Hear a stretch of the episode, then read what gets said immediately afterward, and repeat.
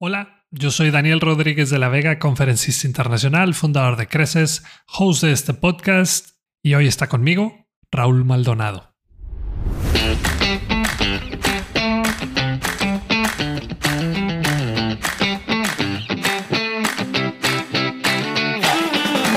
Bienvenidos a Bueno, Bonito y Valioso, donde queremos ayudarte a encontrar tu valor en el mercado, que puedas de una vez por todas dejar de competir solo en precio. Hace unos días me tocó platicar con Raúl Maldonado.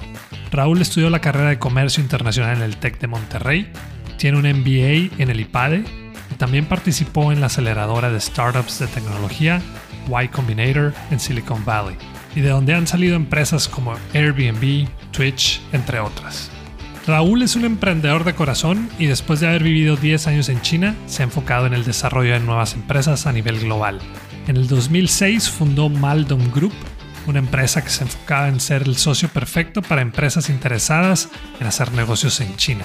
Y actualmente es cofundador y CEO de Boitas, una plataforma enfocada en ayudar a los propietarios de restaurantes a ahorrar tiempo y dinero con su materia prima.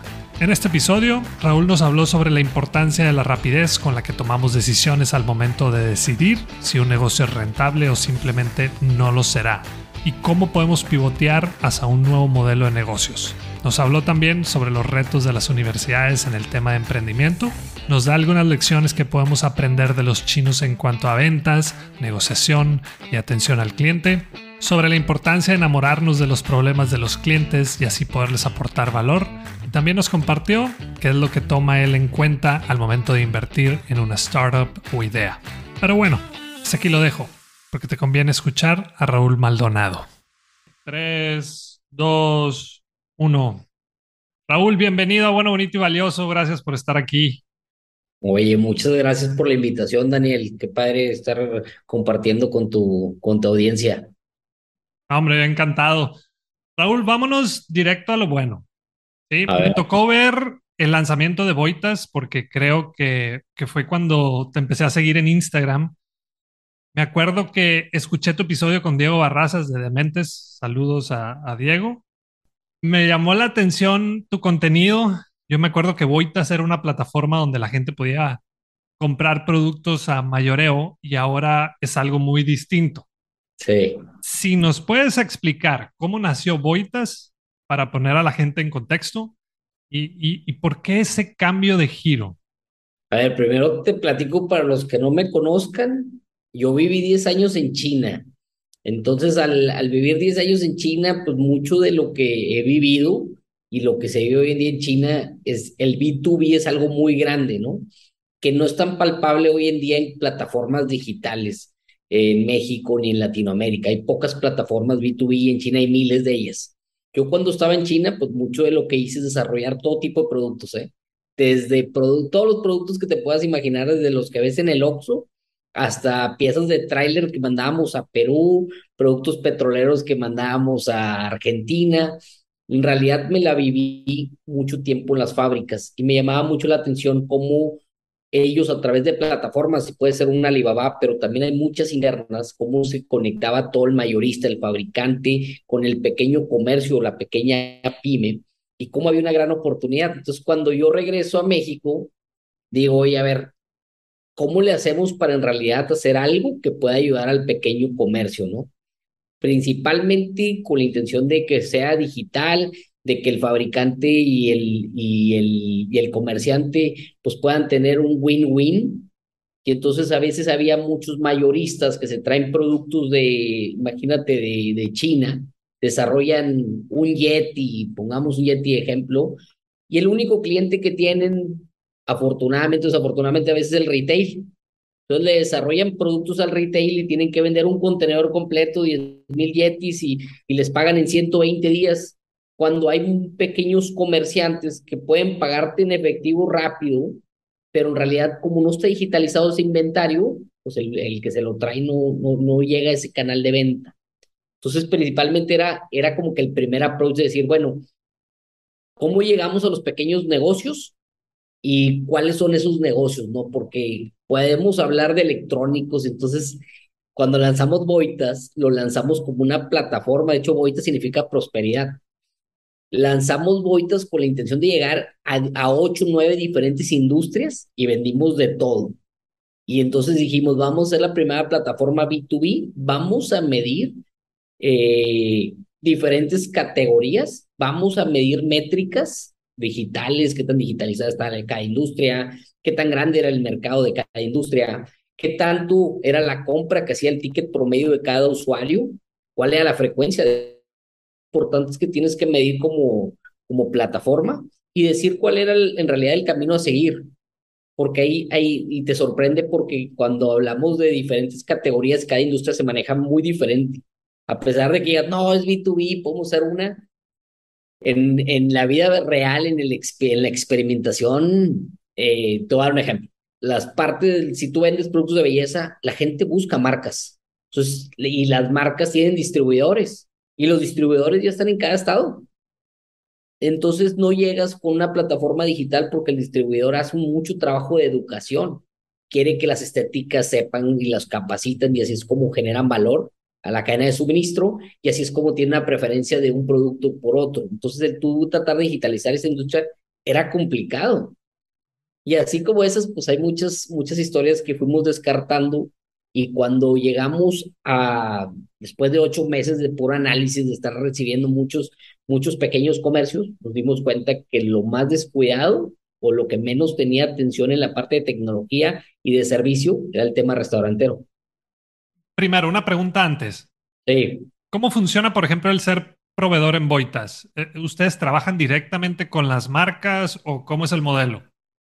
Fíjate que primero, pues Boitas hoy en día ya está enfocado 100% a vender insumos para la industria restaurantera, la industria de comida, de alimentos, ¿no? La industria más grande, es la que tiene mayor impacto en las pymes en México. Hay más de un millón de restaurantes pequeños, medianos, grandes. Y en realidad, una muy grande, es una de las, creo que una cuarta parte de, de los mexicanos trabaja de forma indirecta o directa en la industria, o sea, es algo bien grande dijimos, oye, pues tiene un gran impacto y, y, el problema que existe es que se pierde mucho tiempo en la compra de insumos. Entonces dijimos, oye, ¿cómo podemos solucionar eso con tecnología, no? Entonces la solución que decíamos, bueno, hay mucho distribuidor que tiene su cliente, es como si fueras un restaurante, tú tienes tu restaurante físico y hoy en día le vendes, no sé, le vendes 500 mil pesos en tu restaurante, pero Rapid te genera otros 500 mil porque llega a otros clientes que tú a lo mejor no veías o que no llegabas, y entonces Boita se comporta de la misma forma. O sea, hablando de un ejemplo, ¿no? Tú eres un distribuidor de comida que hoy en día vendes 500 mil pesos y Boita se trae otros 500 mil. Entonces, tienes la oportunidad de tener más alcance de clientes que antes no tenías como distribuidor. Y el restaurantero tiene una, tiene una opción muy grande o tiene un abanico de más de opciones, porque lo que pasa mucho es que Tú llegas a comprar a, no sé, pensemos el mercado de abastos, que es lo más común, ¿no? El restaurantero va al mercado de abastos, llega ahí y el distribuidor de toda la vida nada más tiene el 50% de lo que ocupa. Entonces, ¿qué pasa? Pues tiene que correr al Costco y al Costco le compra el 10% y lo corre con el especializadas de desechables y otro 10% y lo corre con el de carne. Y entonces él pierde entre 5 y 20 horas. Se la pasa comprando para que funcione su negocio. Entonces nosotros dijimos, ¿cómo digitalizamos eso? Lo ahorramos esas 20 horas a la semana y que sea costeable para él y para nosotros. creamos esta plataforma que, que es el cliente, es el distribuidor, pero también es el restaurantero y entonces es lo que estamos construyendo usando tecnología. Oye, pero me, mm, tengo una duda. En el momento en el que ustedes deciden dar ese giro o ese cambio, ¿por qué lo hicieron? O sea, ¿Cómo tomaron en cuenta ustedes? Ya ves el típico, la, típica pregunta de un emprendedor, oye, ¿cuánto tiempo debo aguantar para que mi negocio sea negocio? Nosotros teníamos, en ocho meses logramos 35 mil registros. O sea, ya tenemos 35 mil pymes o emprendedores registrados en nuestro sitio web, que sabíamos qué compraban, cuánto compraban, qué tan grande era el mercado, ya sabíamos cuáles eran las tendencias, y ya sabíamos mucho de, de qué tan digitalizada estaba cada industria, ¿no? Entonces, cuando veíamos eso, dijimos, a ver, belleza no va por ciertos patrones, ¿no? De que, oye, pues no tenemos las marcas. Oye, no va, eh, no sé, barberías. Por ejemplo, el barbero eh, compra mil pesos de insumos a la semana, al mes, una vez al mes. Y entonces dices, bueno, pero te cuesta adquirirlo un mil pesos. Entonces, para recuperar tu inversión con un margen del 20, pues tardaba cinco meses.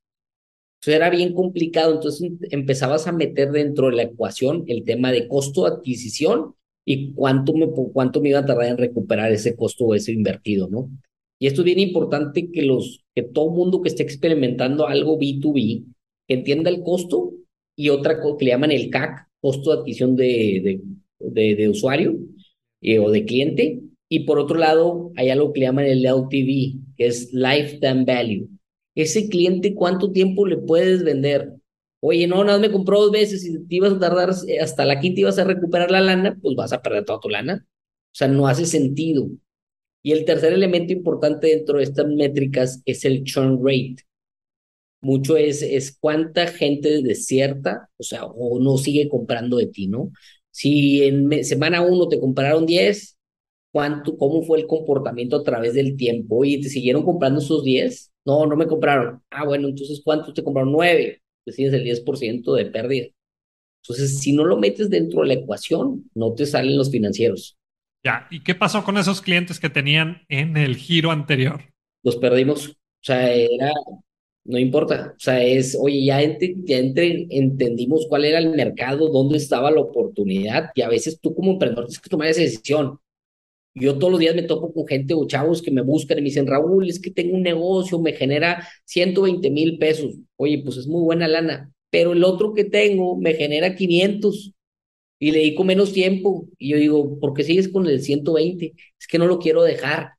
¿Pero por qué no lo quieres dejar? Si te quita el 80% de tu tiempo y el 20% te genera 500. No, es que eh, hay que saber soltar. Hay que saber soltar y hay que saber decir, oye, ¿sabes qué? Esto no hace sentido a largo plazo y es algo que es muy complicado uno como emprendedor. Yo creo que a través del tiempo yo he sabido, oye, ¿sabes qué? Next y pum, y, y dar giros muy fuertes. Tienes que saber pivotear hay que saber ajustar y más porque pues llega una, no sé, temporadas como la pandemia. Oye, pues yo he visto gente que distribuía restaurantes y por la pandemia que cerraron todos, pues se dedicó a distribuir comida a casas.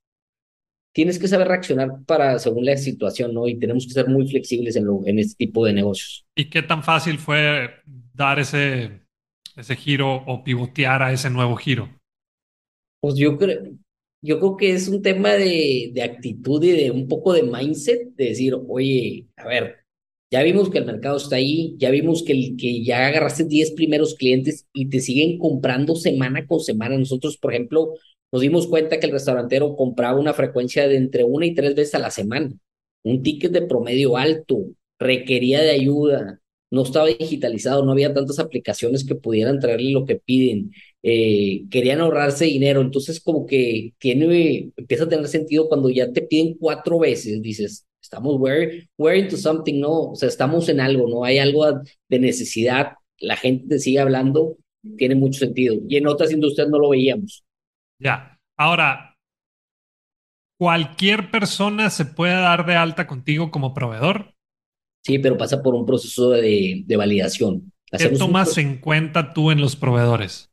Normalmente, fíjate que hay algo bien curioso en esta industria, es que buscas un fill rate. No sé si has escuchado ese término, pero es cuando tú tratas de surtirle a un negocio de comida y le solucionas menos del 50% de su lista de compra, en realidad no le solucionas la bronca. Entonces, para mí es bueno, tiene suficiente variación o suficientes productos o tiene o es un proveedor especializado. Pongamos eh, ejemplos. Hay productos de la categoría del japonés, que es un resto, es algo muy especial que, se consume como el alga nori, como el, como el tipo de arroz, como el tipo de producto que, que en realidad ocupan los japoneses. Son pocos los proveedores que existen de eso. Entonces tú dices, oye, yo necesito tener uno, dos, tres, cuatro, ¿verdad? Que en realidad sí puedan surtir de la mayoría de los productos que normalmente se consumen. Sí. El, oye, el otro día platicábamos un poco sobre el self-awareness o, la autoconciencia, autoconocimiento, ¿no? Y de cómo los jóvenes están pues, muy desesperados por emprender, pero muchas veces por el simple hecho de emprender. Sí.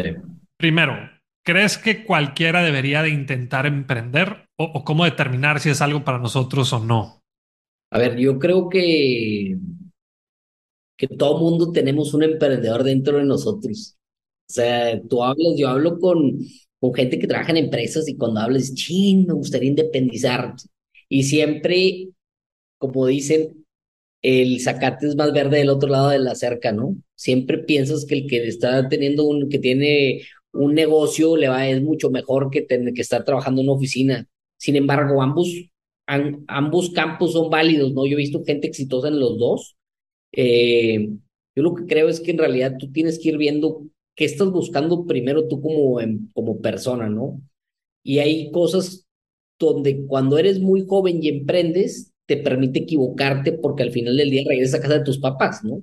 Tienes un margen más alto de error, ¿no? No tienes nadie que mantener ni nada. Sin embargo, cuando ya tú, si haces un híbrido, yo lo que recomiendo siempre es decir, trabaja cuatro años en una empresa.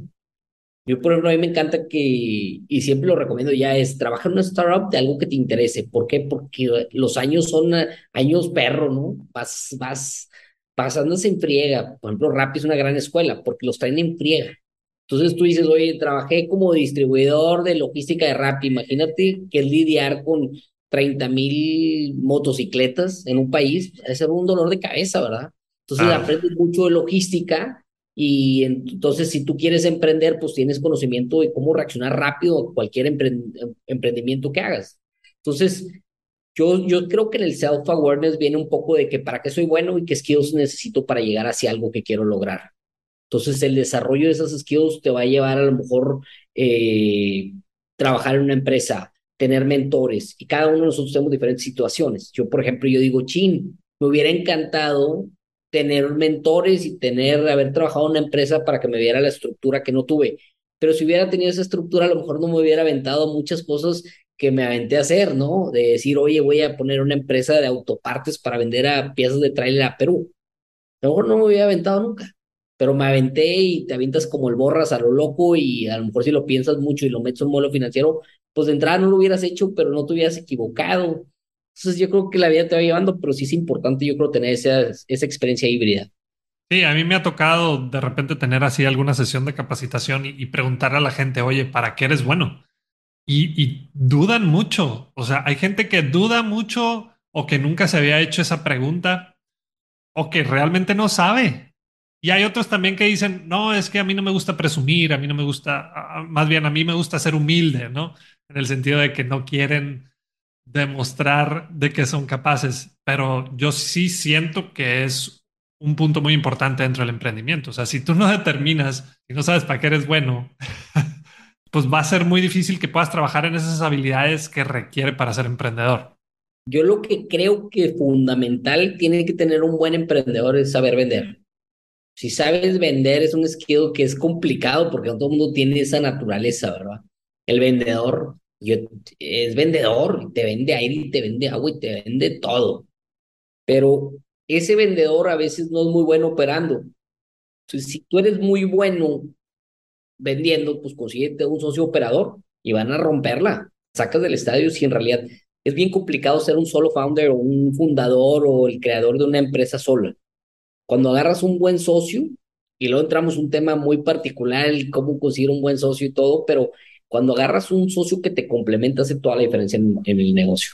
Oye, tocas un punto importante, el, saber vender. Y yo creo que, pues, nadie nace sabiendo vender, ¿no? Incluso, pues, tiene como una connotación negativa, en el sentido de que, no sé, haces algún comentario de alguna persona que se dedica a las ventas y dice, no, pues, ¿por qué le está yendo tan mal? Como si fuera algo negativo.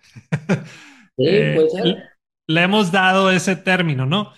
Pero estoy totalmente de acuerdo contigo en el que tenemos que aprender a vender. Para mí es, e, e, es básico porque al final de cuentas no estás vendiendo nada más el producto o servicio que vayas a vender en tu empresa, sino que tienes que vender la idea a tus compañeros, a tu personal, eh, a tus inversionistas, y, no tienes que ser tú el que venda, a lo mejor tú eres muy bueno operando y consigues un socio que sea muy bueno vendiendo.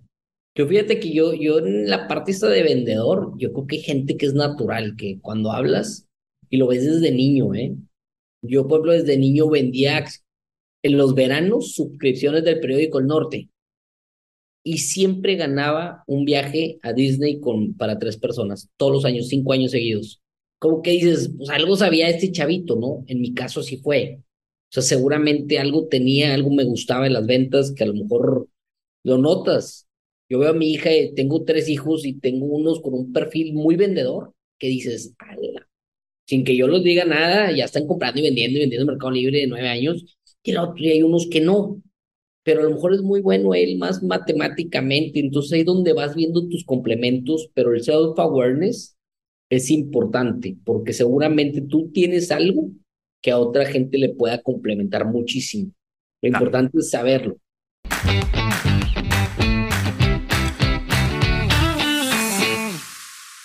Seamos realistas. Toda la información que podamos tomar en un curso, taller o conferencia lo podemos encontrar en Internet, YouTube u otra plataforma, pero ¿cuál es la ventaja de pagar por uno de ellos? Pues el tiempo. En otras palabras, la curva de aprendizaje es mucho menor y es por eso que diseñé en Creces la videollamada de mentoría. Es un espacio solo para ti, con herramientas, estrategias y tips que te van a ayudar a cumplir el objetivo que traes de una manera mucho más rápida. Entra a crecesmx.com y en la sección de Aprendamos vas a encontrar la videollamada. Muchas gracias y continuamos. Oye, también me he dado cuenta que eres una apasionada de la tecnología. y bueno, ya comentaste que estuviste viviendo un buen rato en China y aunque no me voy a meter mucho en ese tema porque ya hay varios episodios en otros podcasts por ahí donde hablas de ese tema, pero una pregunta que quiero hacerte es, ¿qué están haciendo ustedes para mejorar la experiencia del cliente? Porque, por ejemplo, eh, estamos viendo cómo vienen empresas de fuera y nos ofrecen una muy buena experiencia de compra en todos los sentidos. Y siento que aquí nos estamos quedando atrás. ¿Sí? No confiamos muchas veces en nuestro cliente, mientras que las empresas de extranjeras sí lo hacen. Pero en el caso de ustedes, ¿qué están haciendo al respecto en cuanto a la experiencia del cliente? Fíjate que es bien, el, lo que yo hago, y yo lo hago, ¿eh? Y lo hace créeme que lo hacen muchos de los founders de tecnología, ellos viven su producto. O sea, y hablan con la mayoría de los usuarios. El usuario tiene la respuesta. Y cuando tú hablas con un usuario, empieza a entender sobre los puntos de fricción que tiene todos los días. Imagínate, en mi caso es, chin, siempre que pido, me llega completo. Y eso lo mata. El hecho que no le lleves el aceite que el señor necesitaba o le lleves un producto que era, erróneo, cambia el sabor de las cosas. Lo matas. Entonces ahí le generaste fricción al cliente. Tú sabes que el cliente tiene que recibir lo que está pidiendo. En mi caso, yo no puedo ser como Rappi que un sustituto, no. El aceite, la mayonesa, lo que él pide es fundamental para que su platillo sepa como él lo está esperando. Y el chef es muy exigente. Entonces, lo que hablas, empiezas a entender cuáles son los puntos de fricción de cada usuario y empiezas a anotarlo. Pero ¿cómo? Yo, yo los entrevisto. Yo hablo y digo, oye, necesito que me dediques una hora de tu tiempo porque necesito platicar contigo. Por ejemplo, estas dos semanas nos aventamos como unas 15 entrevistas, tanto de los dos jugadores, como el que es el supplier o el seller y el, y el cliente que compra el producto, porque ambas partes tienen, tienen problemas de comunicación, problemas de, de, de, los dos lados, no, no, pues que el cliente quiere crédito, pero pues no me paga tiempo, y entonces se empieza a entender que tienes que hacer una solución que conecte que le dé el crédito para ayudar al distribuidor y que el cliente tenga más tiempo, ¿no? Entonces empieza a darte cuenta de las necesidades. La solución la tiene el cliente. Entonces, cuando hablas de las fricciones, empieza a crear algo que en realidad la gente ame. Es complicadísimo esto, ¿eh? Que te estoy diciendo, porque siempre hay algo que no les gusta, pero conforme vas avanzando, vas diciendo, bueno, ¿qué batalla escojo? Escojo la del WhatsApp, escojo la, la del desarrollo de la factura, la de tenerle todos los productos y tú vas decidiendo qué tiene mayor prioridad o qué es lo que le, que le causa mayor ansiedad, ¿no? Ya. ¿Nos puedes poner un ejemplo así muy real de alguna pregunta específica que les haces a, a, a los clientes? Que, en, el tema de fricción, ¿no? Fíjate que normalmente hay una metodología que se llama The Mom Test. No sé si la has escuchado. Sí, de hecho, me acuerdo que recomendaste ese libro. Sí. Eh, no me acuerdo si en alguna de tus historias, ahí en Instagram, ¿no? Y bajé la muestra y me acuerdo que leí, ¿no? La muestra del libro. Lo que te dice el mom test es que tú no le puedes dar la solución. Tú tienes que entender cómo soluciona su bronca. Tú tienes que entender el problema y da un ejemplo bien tonto al principio del libro donde dice, Si tú llegas con tu mamá y le dices que creaste una app que es un recetario para el iPad, tu mamá, por no hacerte sentir mal, te decir, hijito, está buenísima tu idea. Tu mamá no te puede decir que es un mugrero, o sea, no te va a dar feedback malo porque es tu mamá. Eh. Pero si tú empiezas a platicar con tu mamá y le preguntas, oye, mamá, ¿cuándo fue la última vez que compraste un recetario? Y te empieza a decir que hace tres años, ¿y por qué no compras, por qué no lo compras, no compras más? Es que no, ya me sé las recetas, pues tengo una libreta.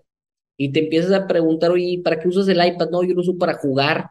Entonces el iPad a lo mejor no era ni siquiera una solución y empiezas a darte cuenta que tu producto puede ser un desastre. Y muchos de nosotros antes de empezar a hablar con usuarios, creamos el producto que creemos que ellos van a usar, si entonces nos enamoramos de la solución, no del problema. Y es un gran error. Entonces no construyes nada que la gente va a usar.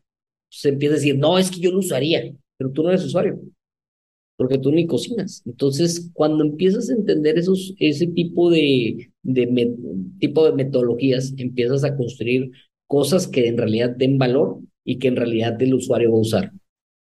Sí, te hacía esa pregunta porque a mí me toca también hacer ese tipo de preguntas, ¿no? O sea, el, de ir con, con clientes que todavía no tengo y sí les pregunto, oye, ¿qué, ¿con qué has batallado en el tema de la capacitación con tu personal, ¿no?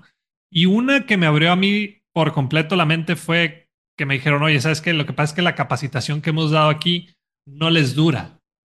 Y yo, ah, a ver, explícame eso, ¿cómo que no les dura? Pues sí, o sea, vienen, les dan la capacitación, se van y pues les duró una semana, dos semanas, tres semanas y hasta ahí. O sea, el problema regresa. ¿No? Entonces me voló por completo la mente porque dije, ah, ok, ¿cómo solucionamos esa fricción que tienen estas personas o estas empresas? ¿No? Y lo que empezamos a hacer fue diseñar programas pues a largo plazo no simplemente de ir y darte una conferencia o un taller intensivo de ocho horas, sino que ahora son sesiones una vez a la semana de hora y media o dos horas, pero pues la capacitación te puede durar de seis meses en adelante, ¿no? Entonces ahora la capacitación se, se nota, dura y, y esa persona, o sea, mi cliente puede medir cómo empezó, cómo va y cómo terminó. Y te conviene porque lo tienes más largo, más tiempo, por más tiempo determinado. O sea, ya lo tienes y le puedes vender más productos. Exactamente. Entonces se me hace muy importante eso que comentas tú en el sentido de que pues hay, hay que obtener esa retroalimentación. Hay que ver qué es lo que le está doliendo ¿no? a los clientes. Y entonces sí, pues solucionar ese, ese problema. Me interesa tu punto de vista en cuanto a la educación sobre emprendimiento, pero específicamente en las universidades de nuestro país. Sé que es difícil, por ejemplo, tener una clase de marketing digital porque pues, es muy lento el, que se dé el registro de los planes de estudio y pues pueden pasar tres años y, pues en tres años ya hubo muchos cambios en el tema de marketing digital. Pero, ¿qué materias crees que hacen falta en las universidades y, que son vitales para todo emprendedor? Yo creo que empezamos primero de la, del maestro. O sea, ¿cómo te traes un maestro de emprendedorismo? Ahorita, por ejemplo, yo estuve hace dos años en Berkeley. Fui a Berkeley a tomar un curso de innovación y el que daba el, el curso o la, o la clase, una clase en específico, un maestro que se llamaba Andrew, trabajaba para un fondo de inversión de tecnología. Y entonces el maestro estaba en un comité donde inyectaban o donde invertían 400 millones de dólares. Entonces, ¿quién mejor que él nos podía dar una, una plática de capital de riesgo? O sea, el problema es que yo siento que en México no tenemos esos emprendedores jóvenes que te puedan dar una plática, pero y es básicamente porque no le quieren pagar a una universidad. Oye, el TEC, pues, si ganas tanto dinero, pues oye, bríncale con, o sea, págale una consultoría de alguien que puedas pagarle 50 mil pesos la hora, ¿verdad? si se requiere, pero que en realidad sí le dé valor. Y también creo que del lado del estudiante, a veces como estudiante no estás listo para para absorber la información que te puede dar de valor un maestro. Es algo bien complicado porque tienes que ir acompañando al estudiante a que entienda los procesos y, y las universidades se han quedado con procesos tan viejos. Yo me acuerdo cuando yo estaba en, el, en la escuela, pues me decían, a ver, vamos a hacer eh, la clase de emprendedurismo, tienes que inventar algo y tienes que salir a venderlo y picharlo. Pero pues si el maestro no sabe en realidad explicar qué es, qué significa pichar, nunca ha levantado capital. Sea, a lo mejor ahorita yo podría dar una clase de emprendedorismo muy buena, ¿verdad? Porque te diría, oye, pues tienes que saber levantar lana, ¿verdad? De tu idea. Oye, tienes que ir a hablar con usuarios para ver si en realidad es viable. Tienes que hacer un prototipo y tienes que hacerlo en este tipo de cosas. Entonces, el perfil a lo mejor de un maestro de emprendedorismo tendría que ser alguien que lo haya vivido, que le guste, que lo quiera dar y a lo mejor no, lo, no llegas a ellos porque es el CEO de una startup, pero tampoco le pagan suficiente para que vaya y dé la plática, ¿no? Dan la plática, pero no la clase. Y como estudiante, pues al final del día, como no recibes tampoco, estás a, lo, a veces desmotivado. No sé, creo que ahí está complicado.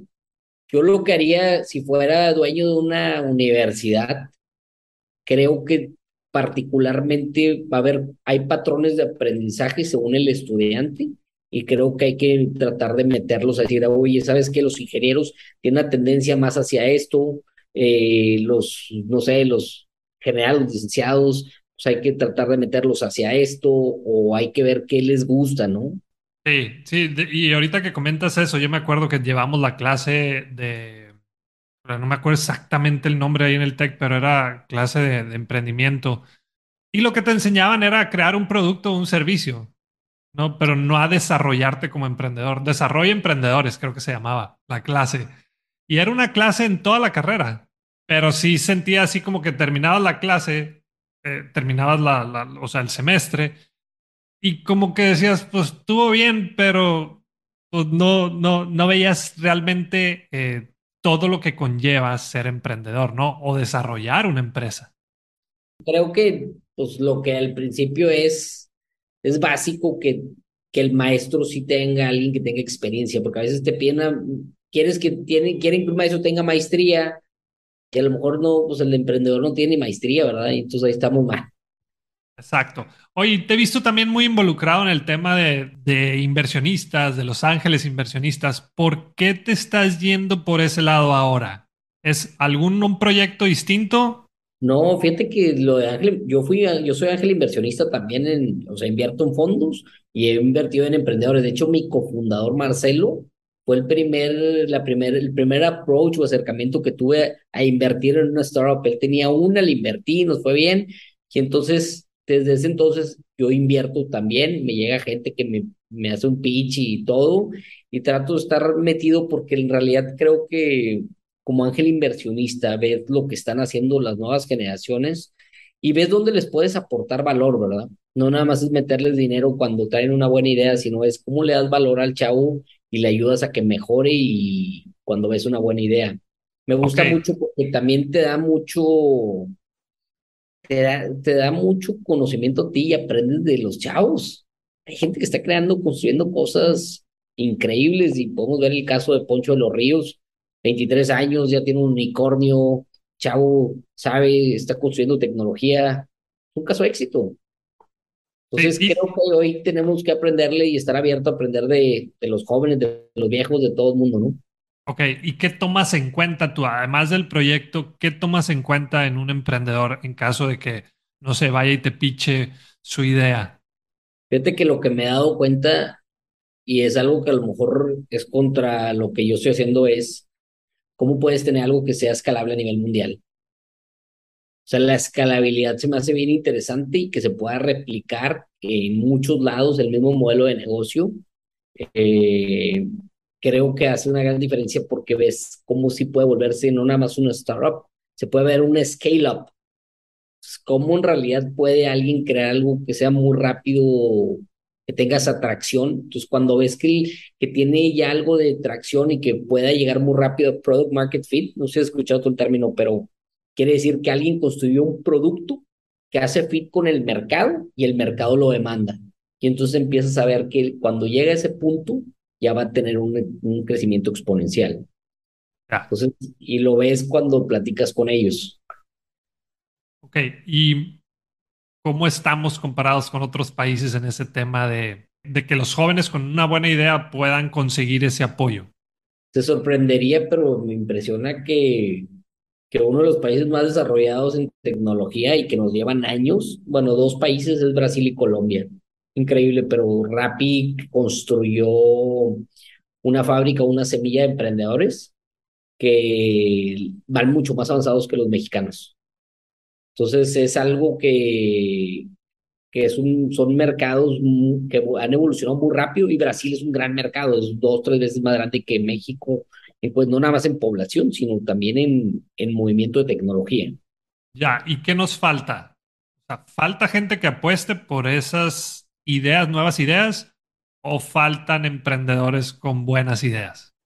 Yo creo que faltan emprendedores con buenas ideas, eh, pero creo que también es parte del ecosistema. O sea, cuando tú ves a gente creando cosas que son más grandes que ellos, cuando empiezas a ver, y ahorita pues ves ya Bitso, ves ya Plerk, ves ya a gente, a Runa, a Pamela con Vic, ya vamos creando esos primeros emprendedores que van a ir jalando a muchos. Entonces, pues parte de lo que nos toca a nosotros, de los que somos pocos de tecnología, pues es ir generando más generaciones que en realidad se motiven y se inspiren y que apliquen a estos, a estos proyectos, a estas aceleradoras del extranjero, como nos tocó a nosotros vivir Y Combinator, pues que se puedan subir a otras aceleradoras que en realidad sí este, se animen a levantar capital y creo que vamos a hacer un, un efecto colateral así muy, muy interesante. Oye, Raúl, pues nos vamos acercando al final. Eh, si tú pudieras darle dos buenos consejos a alguien que está por iniciar su emprendimiento, eh, ¿cuáles serían esos dos consejos clave que tú, tú piensas que son básicos y que no te los puedes saltar por ningún motivo? Yo me agarraría primero buenos consejeros o mentores o advisors. Creo que te van a ahorrar muchísimo camino y buscaría a alguien que ha estado en la industria, que haya tenido éxito, ya sea eh, que haya vivido ese reto o que haya subido ya la montaña que quiere subir, creo que te ayudaría mucho y te ahorrar mucho tiempo y esa curva de aprendizaje es una chulada.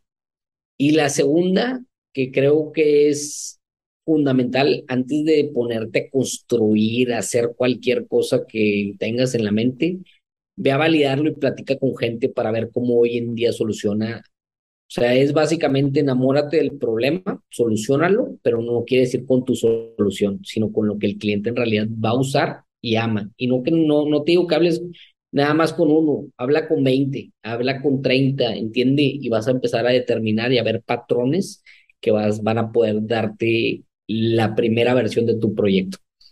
Claro, ese, ese punto de validar a mí se me hace muy importante y yo lo aplico mucho en el sentido de que cuando saco un tema nuevo de capacitación, pues lo vendo sin haberlo hecho. Simplemente tengo el puro tema. Eh, entonces lo vendo y si se vende, entonces sí me pongo a trabajar. Pero si no, pues no le veo el caso, ¿no? O sea, no, no me voy a poner a trabajar en algo que... Y, ahí mismo, el mismo, la mismo, se emociona hasta la propia, la misma gente y te va diciendo, no, y es que si tuviera esto, si le metes esto, y entonces ahí te van dando tu, tu solución. Exactamente. De hecho, así nació un taller que tenía yo en negociación, que era para vendedores, pero luego una persona me dijo, oye, ¿no tienes uno de negociación para emprendedores? Y le pregunté, ¿por qué, por, qué me preguntas eso? O sea, ¿por qué tienes esa idea? Y me dice, lo que pasa es que, pues yo no sé negociar, o sea, no sé ni hacer una propuesta, me dijo.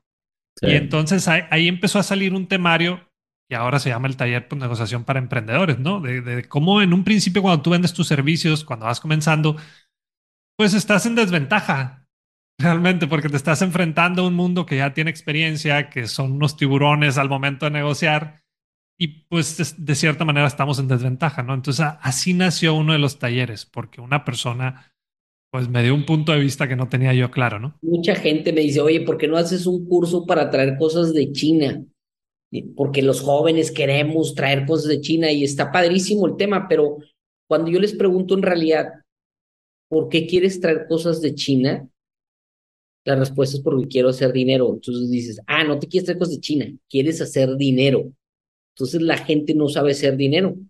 Entonces, si lo vemos desde esa perspectiva más macro, pues tú lo que buscas es, y por eso hoy el Bitcoin es tan, y el cripto y el NFT se ha vuelto algo tan, la gente quiere meter uno y vender a dos y ganarse lana. Ah, bueno, y tu idea era de que, bueno, quiero empezar. O sea, entonces, cuando hablas con emprendedores vas viendo patrones de que hay unos que sí quieren desarrollar un producto porque tienen un plan de construir una marca, quieren vender y todo, y hay otros que dicen, no, yo sí quiero hacer lana, soy muy más, más oportunista de cierta forma, y, lo importante es saberlo porque hay mucho más opciones que te van a dar mucho más lana que trayéndote cosas de China. Si tú eres de los que sí quiere traer cosas de, de desarrollar tu marca, aquí hay un mercado muy importante que a lo mejor sí desarrollo un curso para ellos, ¿verdad? Pero porque hace más sentido cómo enseñarles a desarrollar sus marcas en China, cómo pueden mandar a pedir cantidad, o sea, cómo elegir proveedores, y entonces se vuelve, o sea, alguna problemática mucho más interesante, ¿no? Por último, te quiero hacer esta pregunta. No me quiero meter mucho con el tema de China, pero ¿qué les has aprendido a los chinos al momento de negociar? Yo creo, yo creo que más que lo del negociar es el chino tiene no nada más, o sea, negociación, son gente muy lista, ¿eh?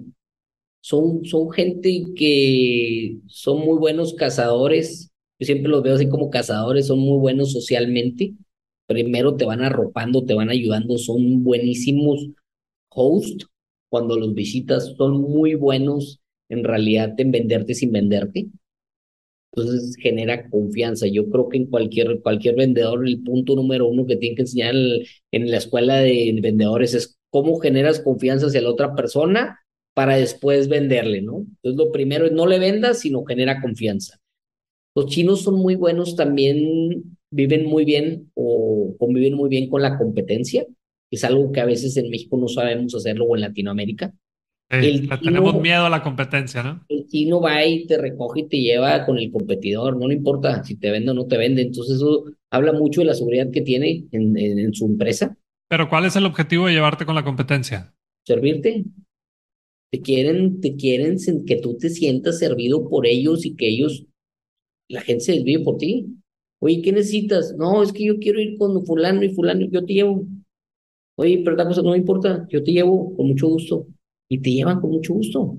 Entonces dices, oye, qué interesante, porque él no le tiene miedo que le vayan a ganar. Aunque sea más grande o más chiquito, no le importa, pero está generando un patrón de confianza contigo al atenderte. Entonces tú te acuerdas de esa atención.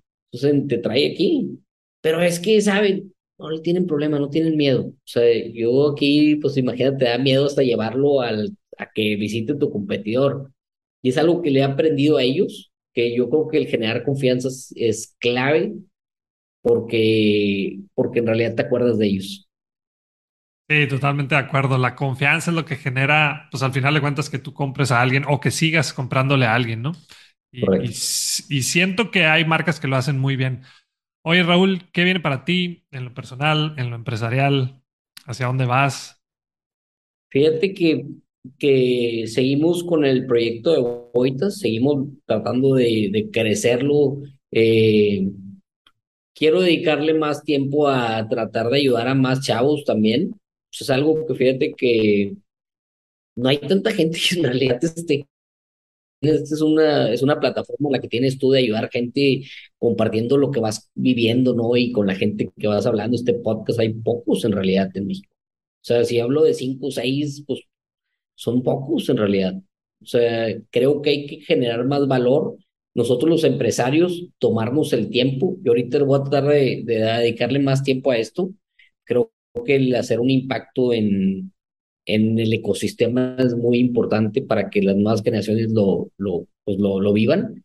Y, y bueno, pues yo creo que seguir dándole a proyectos que, que van llegando.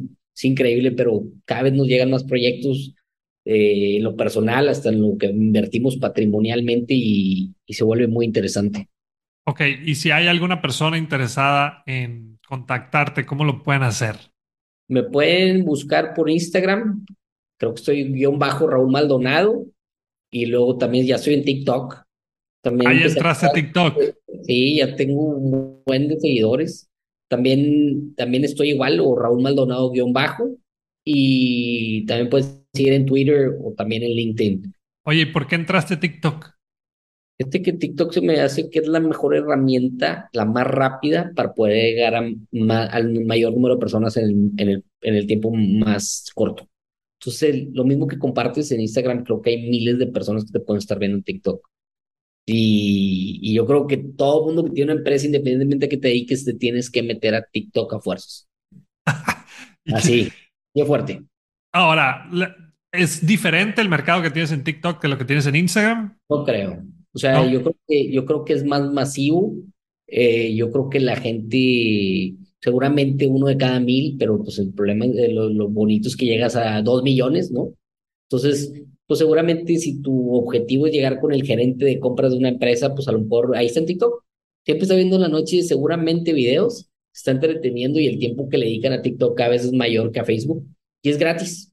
Entonces depende de ti, de tu celular, de lo que quieras compartir y de dar ese valor. Siempre he dicho que da, da valor hasta que te dé valor y créeme que vas, vas a entender cómo funciona esto de la cadena. ¿Y es diferente el contenido que compartes en TikTok y en Instagram? No, normalmente no, es el mismo, son los mismos reels, es el mismo contenido. En LinkedIn me- lo busco, lo hago diferente, de hecho cuido mucho mi LinkedIn porque creo que es algo más como que no quieres, o sea, es muy diferente los consejos que das, ¿no? Pues voy a considerar seriamente entrar a TikTok entonces, Hazlo, porque no eres la primera persona que me lo ha dicho. hazlo, Te- te- créeme que va a ser un, es un gran canal. Muy bien, pues Raúl, muchísimas gracias por tu tiempo. La verdad es que te, te valoro mucho que te hayas tomado el tiempo de estar aquí y espero volverte a tener más adelante en un próximo episodio.